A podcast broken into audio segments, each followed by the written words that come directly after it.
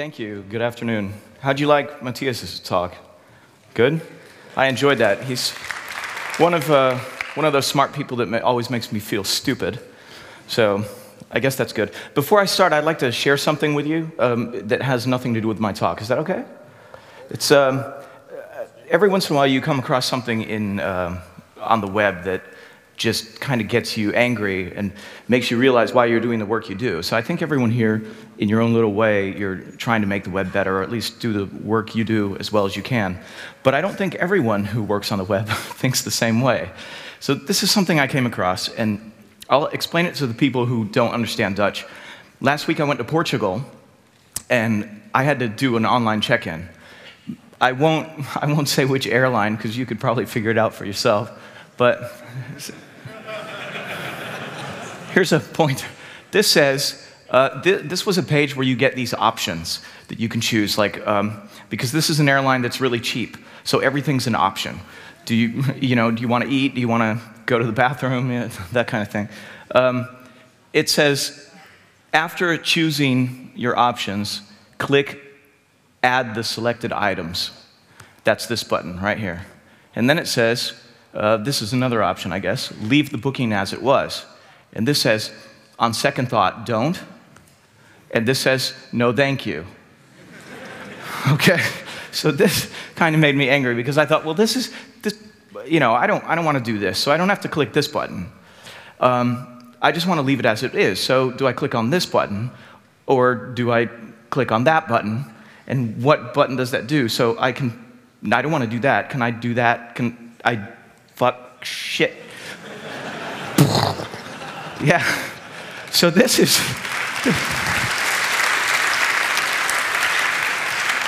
this is why we do what we do okay that had nothing to do with my talk but it just it angered me so much i thought i'd bring you into my anger um, four years ago andy clarke started talking about designing in the browser and i thought uh, that's a bunch of malarkey um, designing in the browser that's not how creative things work you can't do that and basically he found that it was helpful to his business to start designing in the browser because the clients weren't unpleasantly surprised when they saw the difference between Photoshop and the browser.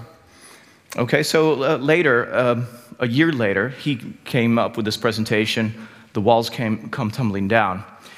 And he kind of outlined his idea for designing in the browser. He wanted to come up with a new and better workflow, and this is three years ago. Design in the browser, learn to live with the constraints of the web, and then design systems instead of web pages. So um, he often says, we design websites, not pictures of websites. So this rings true to me. At that time, I really disagreed with him. Um, so this presentation is kind of eating my words from then. So Photoshop is impractical for design mockups, and especially now, now that we have responsive design. You'll, you'll find that there are a lot of disadvantages to uh, Photoshop comps now. Changes are very time consuming. If you have a static Photoshop comp and the client says, Well, I'd like the, I'd like the type bigger, I just want the headlines bigger. You have to change each of those individually. And it doesn't matter to me that Adobe is apparently working on something new.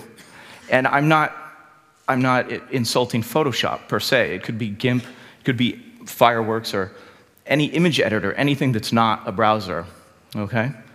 So it's too much manual work. It just takes way too much time to do. Um, you need Photoshop to be able to do your work.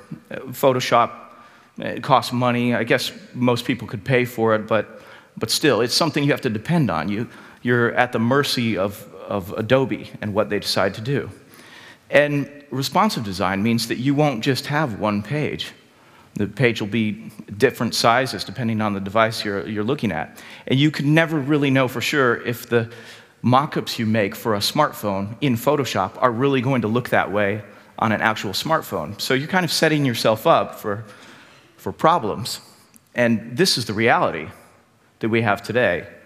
These were screenshots taken with a, a very useful Adobe tool that um, I'm not anti Adobe.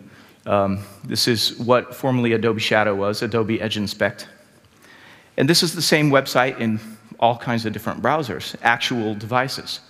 Okay, and uh, this application makes actual screenshots on actual devices, which is the best way to test.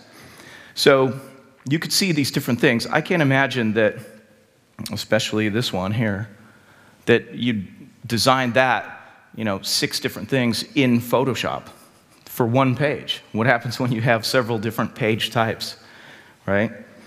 So that's, uh, that's the reality. It's very tough to deal with. So web technology, on the other hand, is perfect for making design mockups. How many actual, just plain designers are in the room? Okay, you do nothing else except design. I know, Wes, yeah. So there are a few, okay? I didn't expect very many at Fronteers, to be honest. How many people are kind of design, designer, coder, hybrid types? Yeah, a lot more. Okay, so this might appeal more to you. I might actually piss the real designers off. so please don't come and find me at the beer thing, okay? But this is, uh, this is why I think web based comps are really um, really good. It doesn't have to take much longer than Photoshop. There is a little learning curve because if you're not familiar with HTML and CSS, you know, you have to learn it. But that's, we'll come back to that. That's not a bad thing.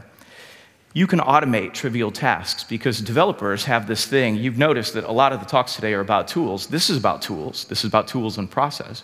But developers, um, they're lazy. You know, they just want to keep coming up with, with little tools, right? and like Matthias. And um, they, they want to make things easier for themselves. So they spend some time, to, they invest some time to make a tool to make things easier later on. And that's something that designers really uh, don't get to do. So it's, it's something that we should look at and take advantage of. Um, you don't get more, much more of a realistic presentation of your web design than you would in an actual browser. Even font rendering issues are something that when the client sees it from the very beginning, they're not surprised when the type looks the same in the browser because they've already seen it, right? So, state changes, hover. Um, hover is just a basic one. So, you don't have to make a layer in Photoshop that implies what the hover should be. But other types of complex uh, state changes, what about logged in versus not logged in, for example? You can show those state changes very, very easily in a, in a web based mockup, okay? So these are, these are great things to, to think about. The best thing about the, these kinds of comps is that they can be responsive. So you can make one page design and have it be responsive right away. And if you want, you can take screenshots of those, you know, different screen widths. You can test them in browsers. There's, there are a few things uh, more impressive lately than when I go to a client and I use Adobe Shadow and have some devices and put them on the table and invite the client to put his or her devices on the table as well, and then navigate to the page on my laptop, and the page just shows up on all those devices. They could see exactly what the design should look like. So it seems like you're already building the site, but you're not. It's, it's, a, it's an interesting way to, to look at it. You'll have to find shortcuts so that it's not like building a static website. If you're, if you're smart about it, you could make code which could be used for development, but that's not the goal. Um, developers are going to write their own code or they use their own process. So if you can work together with the developers, you can do that, but it's not, it's not really necessary. It's just instead of Photoshop. So the whole thing I'm trying to say is we should get rid of Photoshop. Okay? Don't hurt me. It's, we don't need to get rid of Photoshop completely. Photoshop is great for things like image editing, okay, for example. Um, it's great for creating image assets. I know people who think in Photoshop. I tend to sketch on paper, but other people like to think and play around in Photoshop. That's great. Just consider not using it as a design tool to do a complete mock-up for your clients. And I think we need two things to replace them. One of them is the mock-up, which I'm not going to talk about today, surprisingly enough, because it's probably one of the big things I could talk about. So I'll save that for some time in the future. Um, another thing that we need next to the mockup is a style guide. Okay? Oops, style guides. that was quick. Um, style guides are a, a takeover from the print world. Style manuals or um, branding guidelines or corporate identity guidelines, these are all books usually. Uh, the first one I ever saw when I was in design school was uh, a book from, I think, early 80s. It was from Apple Computer. It was pretty thick, I'd say uh, at least two centimeters thick. All the guidelines about anything that having to do with Apple. And the thing about a style guide is it doesn't just show you what's available, like logos and typefaces and things like that. It also tells you when you should use these things, and when you do, how you should use these things. So you use this logo in these cases at this size, with that much space around it, with that typeface, etc. Uh, everything was described, grids. It was just incredible. I couldn't imagine anyone liking doing that type of work until later on when I became a designer and I started doing some of that work myself, which I still hated to do, honestly. Um, but there's a good thing about style guides for your team. If you create a style guide and you pass that on to a developer with a mock-up, they don't have to go into Photoshop and measure. Because there are a lot of developers here who loves that part. Who loves going into Photoshop and measuring stuff? And now you have to measure stuff and you have to think, okay, that's 15 pixels, but it's responsive, so now it's got to be percentages, or wait, should it be M's? And then you have to do all this kind of uh, stupid math, and uh, the designer will say, well, that's not what I meant, that's not what I designed, go back and look at the Photoshop thing. Terrible. Stop, okay? Um, state and breakpoint changes can be included, so you can put in a style guide what, what should a hover look like? What will this look like when you're logged in, this block, okay? It's for designers to remember what they, what they decided upon. It's for developers so that they'll know how to implement these design things. It's for the client. You can write a style guide in a language that's client understandable. And it's also for anyone else who might come on the team later on. It's also, uh, it, it helps you maintain design consistency. So you might have heard about style guides recently because a lot of people talk about them. Um, Anna Debenham had, a, had an article on 24 Ways last year about it. And people quote things like Twitter Bootstrap, which I don't consider Twitter Bootstrap to be a style guide. I consider it to be a pattern library. Um, they, they tell you, they have all these elements. They don't tell you when to use them and how to use them specifically.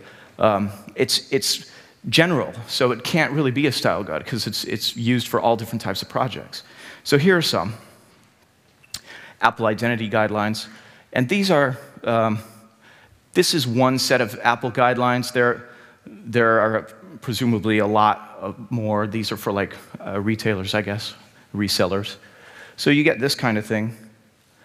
This is the logo you should use and how much space in between. Um, and there's a lot of text here. And that's the difference between things like uh, Bootstrap and, and a lot of the the, the pattern primers and stuff that you see today is that this is just human readable text which tells you some background information and how to use this and when to use this. So it's not just putting all the different types of buttons that you have on there, okay? Um, this is a really well known one, the guidelines for the BBC. I think a, a, lot of you have probably seen this. This goes so far as to um, outline the, the grids that you should use doesn't, it doesn't say exactly when you need to use these grids um, compared to other ones. It's just like this is the grid, and there are different ways to go about using it, and they do describe those. So this is brilliant. For those who are interested in these types of things, Anna Debenham has this collection. Um, the link's up there, I think. Yeah. Um, this is a collection not only of style guides. There are style guides in there, but there are also pattern primers, uh, tools to help you make your own style guide or pattern primer. Um, so if you're interested at all in making style guides, this is a good place to look. So it's a pretty good resource. I went through here, and being the, I guess, stubborn person that I am, I have specific things that I want in a, in a style guide. And they're not that easy to come by. I didn't find any of the style guides or pattern primers that did what I want to do specifically. So, um, first thing, is I want this to be free-form writable. If you're familiar with things like uh, Kyle Neath's uh, KSS or um, uh, Jeremy Keith's pattern primer, you'll know that you have to do certain things in a certain way. It's not that you can just write a document and then um, have that become a style guide. If you're writing a style guide, the chances are that you're not the one who's going to be doing the writing. You might be the one determining what the design is, but the person who does the design is not always the person who writes the style guide. Sometimes there's a documentation person doing that, or some other type of copywriter who's doing that, or an editor. So I wanted it to be free form writable and not that I have to ask some editor to go into a CSS file and in the comments in a certain like comment syntax write out all the text, which is just ridiculous. I want to use something like Markdown and just have them write whatever they want. Another thing is that I want to take screenshots of what I've of the mock-up that I've made um, at different viewport widths and be able to automatically have those screenshots pulled into the documentation. Okay? Um, I'm pretty demanding. Um, code snippets. When you change the CSS in your mockup, I want that CSS or the HTML to automatically be updated and into the style guide. I don't want someone to have to go in and change the style guide. So these uh, screenshots should also be updated automatically when something changes. So they should not only be made automatically, they should also be automatically updated.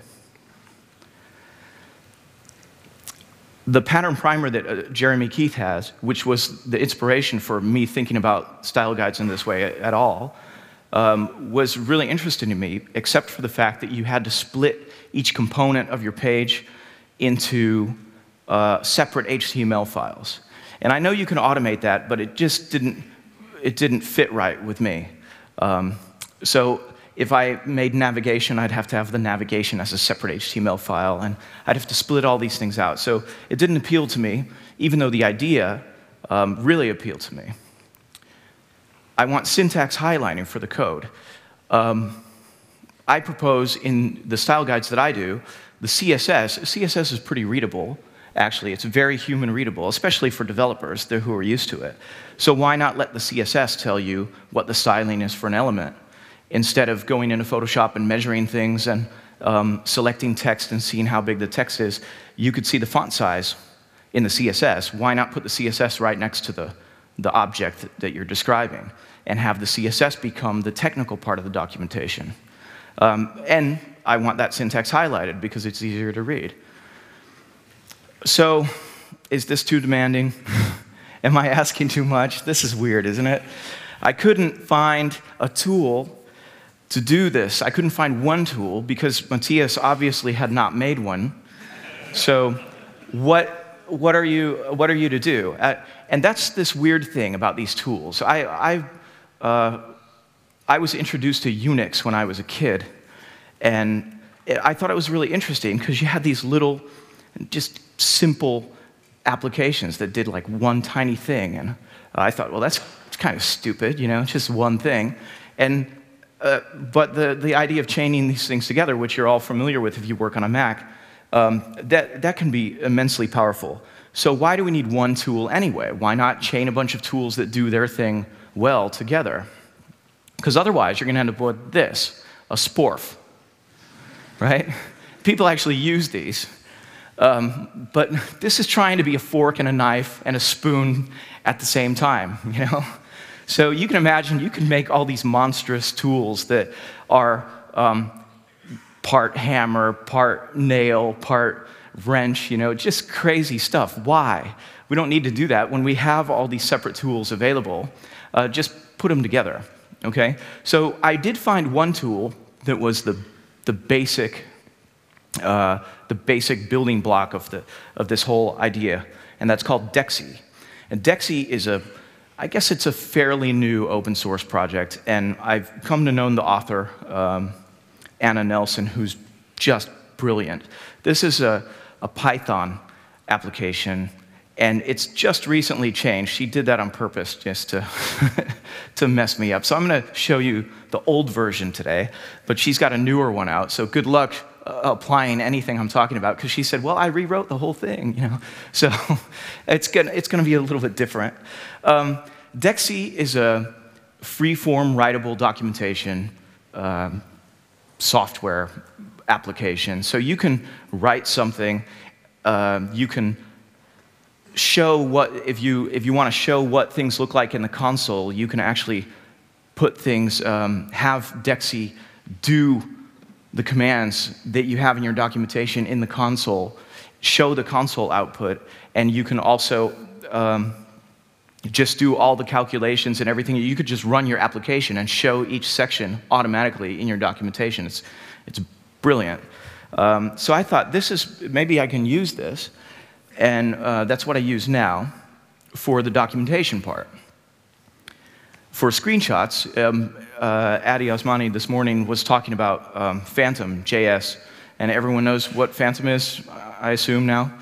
Um, a headless web browser, which is cool, you know, a, a browser that you can't see, um, but that you can make do things for you, and you can script. And Casper JS is, uh, for me, as not a programmer, just a, a design guy who tries to do his best with code.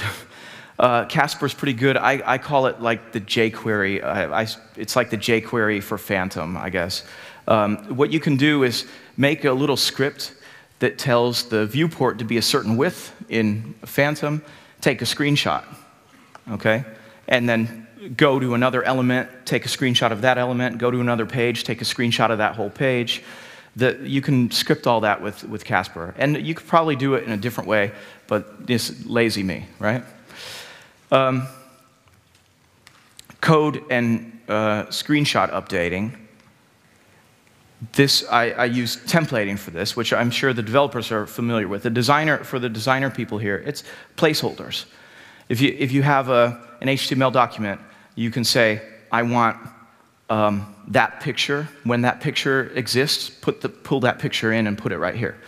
Um, so it's placeholders, basically. Um, so I use this Python templating because it, Dexy is a Python-based um, piece of software. So um, I could pull, I use this templating to pull in the screenshots and to pull in the CSS code that describes the thing in the screenshots. For syntax highlighting, also a Python version of this, and I know that any of you could do exactly the same thing with Ruby if you know this. Um, uh, this is just one syntax highlighting uh, library for Python, Pygments. So what does this all mean? This means that we have to go into the command line, right? As designers. Don't be scared.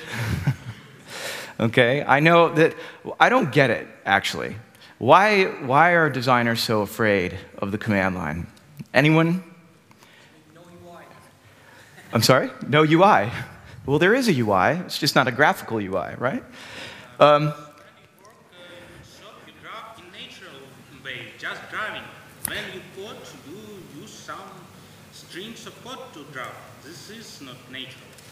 Okay, so th that's one opinion that it's not natural.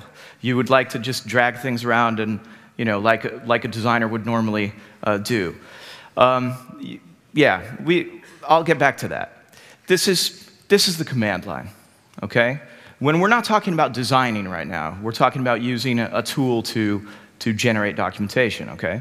But this is the command line. It's, it's really friendly, right? It's not scary at all. See, there's my name right there. It's like uh, saying, hello, Stephen, good morning. Enjoy your cup of coffee.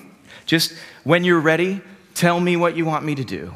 It's kind of like your butler it's, it's brilliant. I love this, okay? I'm a designer and I, I love this. It's simple, it's minimal. And why would you be afraid of the command line if you can work with something like this? This is Photoshop, right? This is, let's get in there uh, close up. See that? You know what all that is? Some of you do. If you do, then it should be no problem to learn one or two commands for the command line okay? You don't even have to remember them. You do what I do, have this little snippet library of things. Oh, God. I always forget how to do SCP, for example, which why is a designer doing SCP in the first place? I don't know. But uh, this, see, Photoshop, the, Photoshop has this color space called LAB. And to give you an idea of how complex Photoshop is, just the LAB color space has a book that was made for it, which is huge. It's like 600 pages for one color space. It's like one menu item in Photoshop, okay? A book, 600 pages. That's complex. In fact, if you use Photoshop, you're using one of the most complex and sophisticated pieces of software that have been made for consumers. Okay? The command line is not a scary thing. See? Look. That. That. See?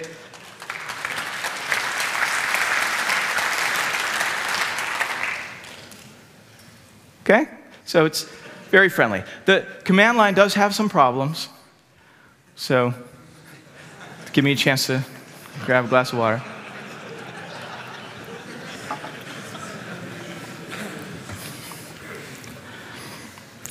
How does this process work that I'm describing?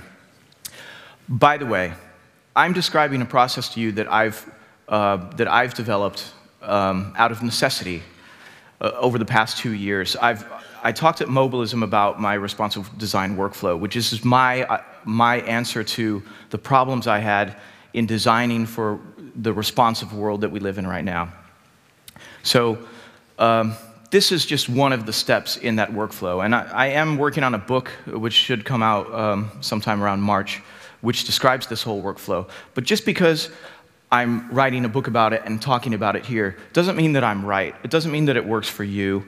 It's just um, my way of doing things. And hopefully, you'll get at least one thing out of this that you might think, hey, that's, that's a cool idea. I'd, I'd like to take that and do my own thing with it. Because that's the whole idea. It's not like this is a workflow you should follow, it's just, just my thing.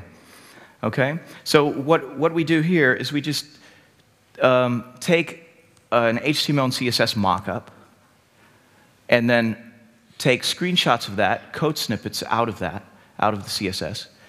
Uh, someone else, or me, uh, depends, writes a style guide in Markdown with templates, with placeholders in there for pulling in the screenshots. And then those things are combined by Dexy to become the style guide. When you, uh, when you go through these steps, it looks like this. You just create your web-based mockup, which is using HTML, CSS, and JavaScript to make the same thing that you would make in Photoshop, only now you're doing it in the browser. And it seems like it takes a long time until the client comes with changes, and you only have to change one line of CSS compared to um, a half a day in Photoshop manually changing things and then moving them, uh, moving them around the screen because something had to become bigger. Okay? And doing that for five different files for one page because you're trying to show what it looks like responsively. Okay? So this is just so much, uh, so much easier to do. The CSS that you write for this type of thing shouldn't be production CSS. It could be, but it doesn't have to be. In fact, if you're going to pull out these pieces of CSS, it's better to have redundant CSS, to have things that are um, repetitive, so that the blocks that you pull out will contain all the CSS that you need for a certain component. Okay? So I like Jonathan Snook's uh, method, SMACSS. Uh, anyone familiar with SMACSS? Yeah, this is a really good uh, little book. Um, I don't know why he's got a lumberjack on the cover, but um, you know, it's pretty, pretty cool. Um, it's, uh, it's about setting up your CSS in a modular way, which kind of fits with the way uh, I put these style guides together. Then you install Dexy and any dependencies that you might have um, Phantom and Casper. This kind of installation, it's like the things that Addy was talking about this morning. Uh, that, for a designer, that's daunting. I mean, you've got to install this stuff and there are dependencies and stuff like that. This is why I think the way that we've been working in silos, interaction designer makes wireframes, puts, gives them to a visual designer who gets to put colors on top, you know, color by numbers, and then give that to a developer who then does the developer thing. That's just such a, a bad, obsolete way of working. When you're a designer and you want to do something more efficient that uh, requires tools that you don't know how to install, get together with a developer who would love to show you how to install these things or do it for you. And developers who want to know something about design should get together with the designers and talk about um, the things they need from the designer. And interaction designers the same way. Um, I won't even get into it today, but I think interaction designers should not make wireframes at all. Okay? Don't hurt me for that one. Um, you write your, uh, you write your markdown. This is an example. You've got your little placeholders here. Here's, this is going to be a button, and here's, uh, here I'm pulling in the CSS for the button. This looks complicated, but five minutes of explanation, and it's no longer complicated, and you'll know exactly how to do it. Okay? It's no, no more complicated than undercolor removal or curves in Photoshop. Um, you script your screenshots in, um, in Casper. Now, I am a designer. Do not judge my JavaScript. this is very simple, and what I'll do to the chagrin of all the uh, JavaScripters here is I'll just repeat. I'll put like 50 Casper then functions in here, right? I'll put one in for each screenshot that I want because it's easier, okay? And it's not going into production, so it doesn't matter, right? Here's the CSS, and I just mark the sections with comments. This is the button CSS. This is the, what it looks like when you, when you hover it. Okay? And then go into the, go into the file that you, um, uh, the folder that you want in the command line and type the word DEXY. I think everyone can do that. And then, style guide. Done. Okay? Ding! Okay. Um, I could do a demo if I have time, but I'm not sure if I have time. Do you want to see a demo? Okay. Um, I, my grandfather said when I was a kid, don't do live demos, you know, bad things can happen. So we'll, uh, we'll try it out.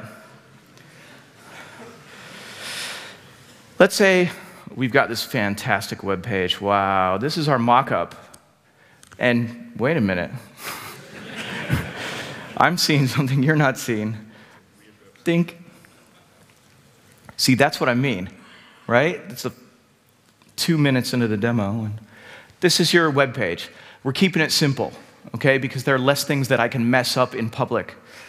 Okay? This is a, a button. Boop, boop. Um, obviously, without the pointer, uh, which I know, I know someone was going to point out.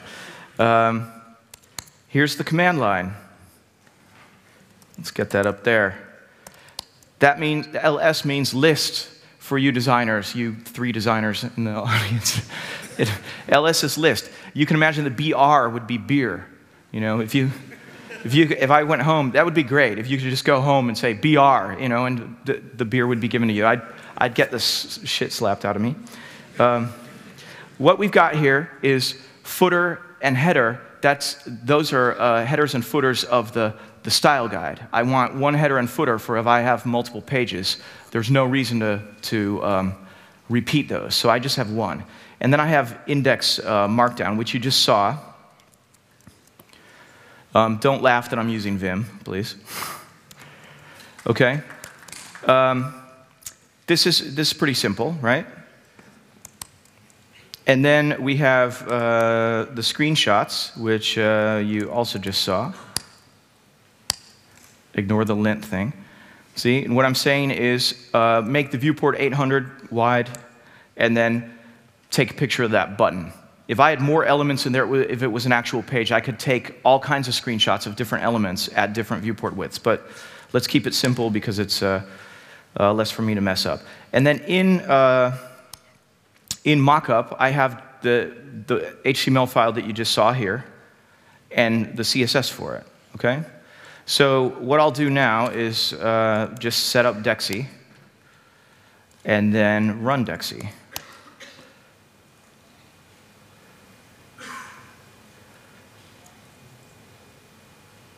Okay, so now I've got some other things in this directory. And um, in output, if we go, go in there, then you'll see I've got a screenshot of the button. I've got the uh, index HTML and then the mockup. So what is that index HTML? That's the, the style guide, which uh, the, this should be next to this, but the screen's, uh, uh, the screen's pretty small right now, so, um, and I didn't do it responsively. okay?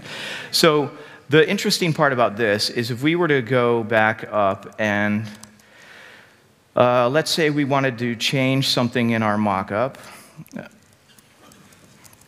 um, in the CSS.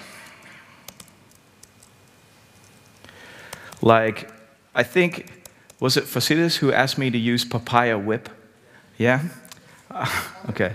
I, it's going to be hard because at the last conference I did this talk, I misspelled the word orange like 27 times. So that's, those are the types of things that can go wrong. Let's get that out. And then uh, let's take the border radius out for fun. So we save that, um, go back up. Now we've just changed something which means that we, we want to get rid of the stuff that Dexy did last time. So we did the cleanup, and then we do Dexy setup. These are really simple commands, and then run Dexy again.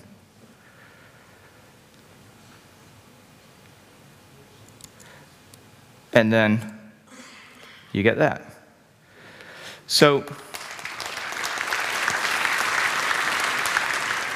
this is a very simple example. I like simple examples because I believe simple examples don't introduce a lot of complexity which detract from what you're learning. So you can imagine, uh, because everyone here is probably smarter than I am, you can do a whole style guide with all these different sections um, login blocks, what, when should you use them, what should they look like at different screen widths, and anytime you change anything, whether it's the code or whether it's the, the element itself, or even complete pages, you could just update your style guide as easy as this. So that's, uh, that's that. Let's get back here, and I'm probably running really late because Christian's really getting angry. I hear him growling. So that's got a learning curve, but everything does. Um, it's not that bad. You don't have to use everything. You don't have to use any of this, but if you do, you don't have to use everything at once. There might be one thing that appeals to you. Just, just do that. Just start thinking about how you can make your workflow better and choose what works for you. But just realize that we're in a new time with all different types of devices. And we can't even think in terms of smartphones and tablets and desktops anymore because there are televisions and refrigerators and um, cars with internet. So we don't know uh, game consoles. We don't know what, um, what we're going to be designing for. So um, just start thinking about that workflow and seeing what you can change. And have fun with it and keep learning. Thank you.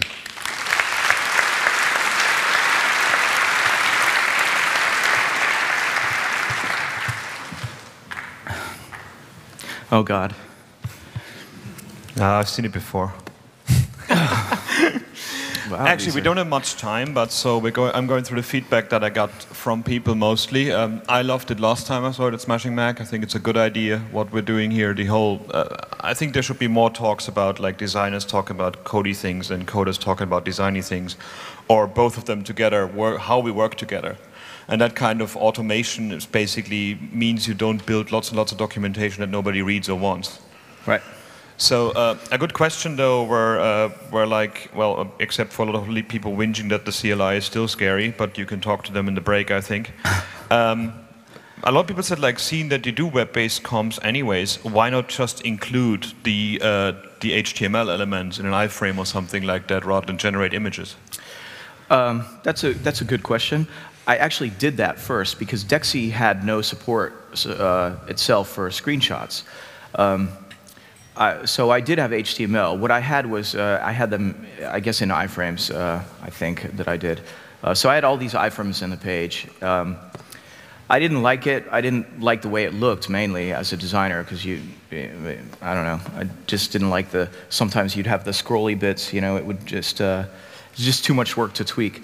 And also, um, you would have to split out the files again. So you'd have to have all these separate HTML files uh, for like the navigation. Um, I guess you could pull them in. I don't know. I'm, I'm probably just not much of a programmer to be able to do that myself. So Well, you would have a client that looks at it in IE6 and wonders why there's no rounded corners.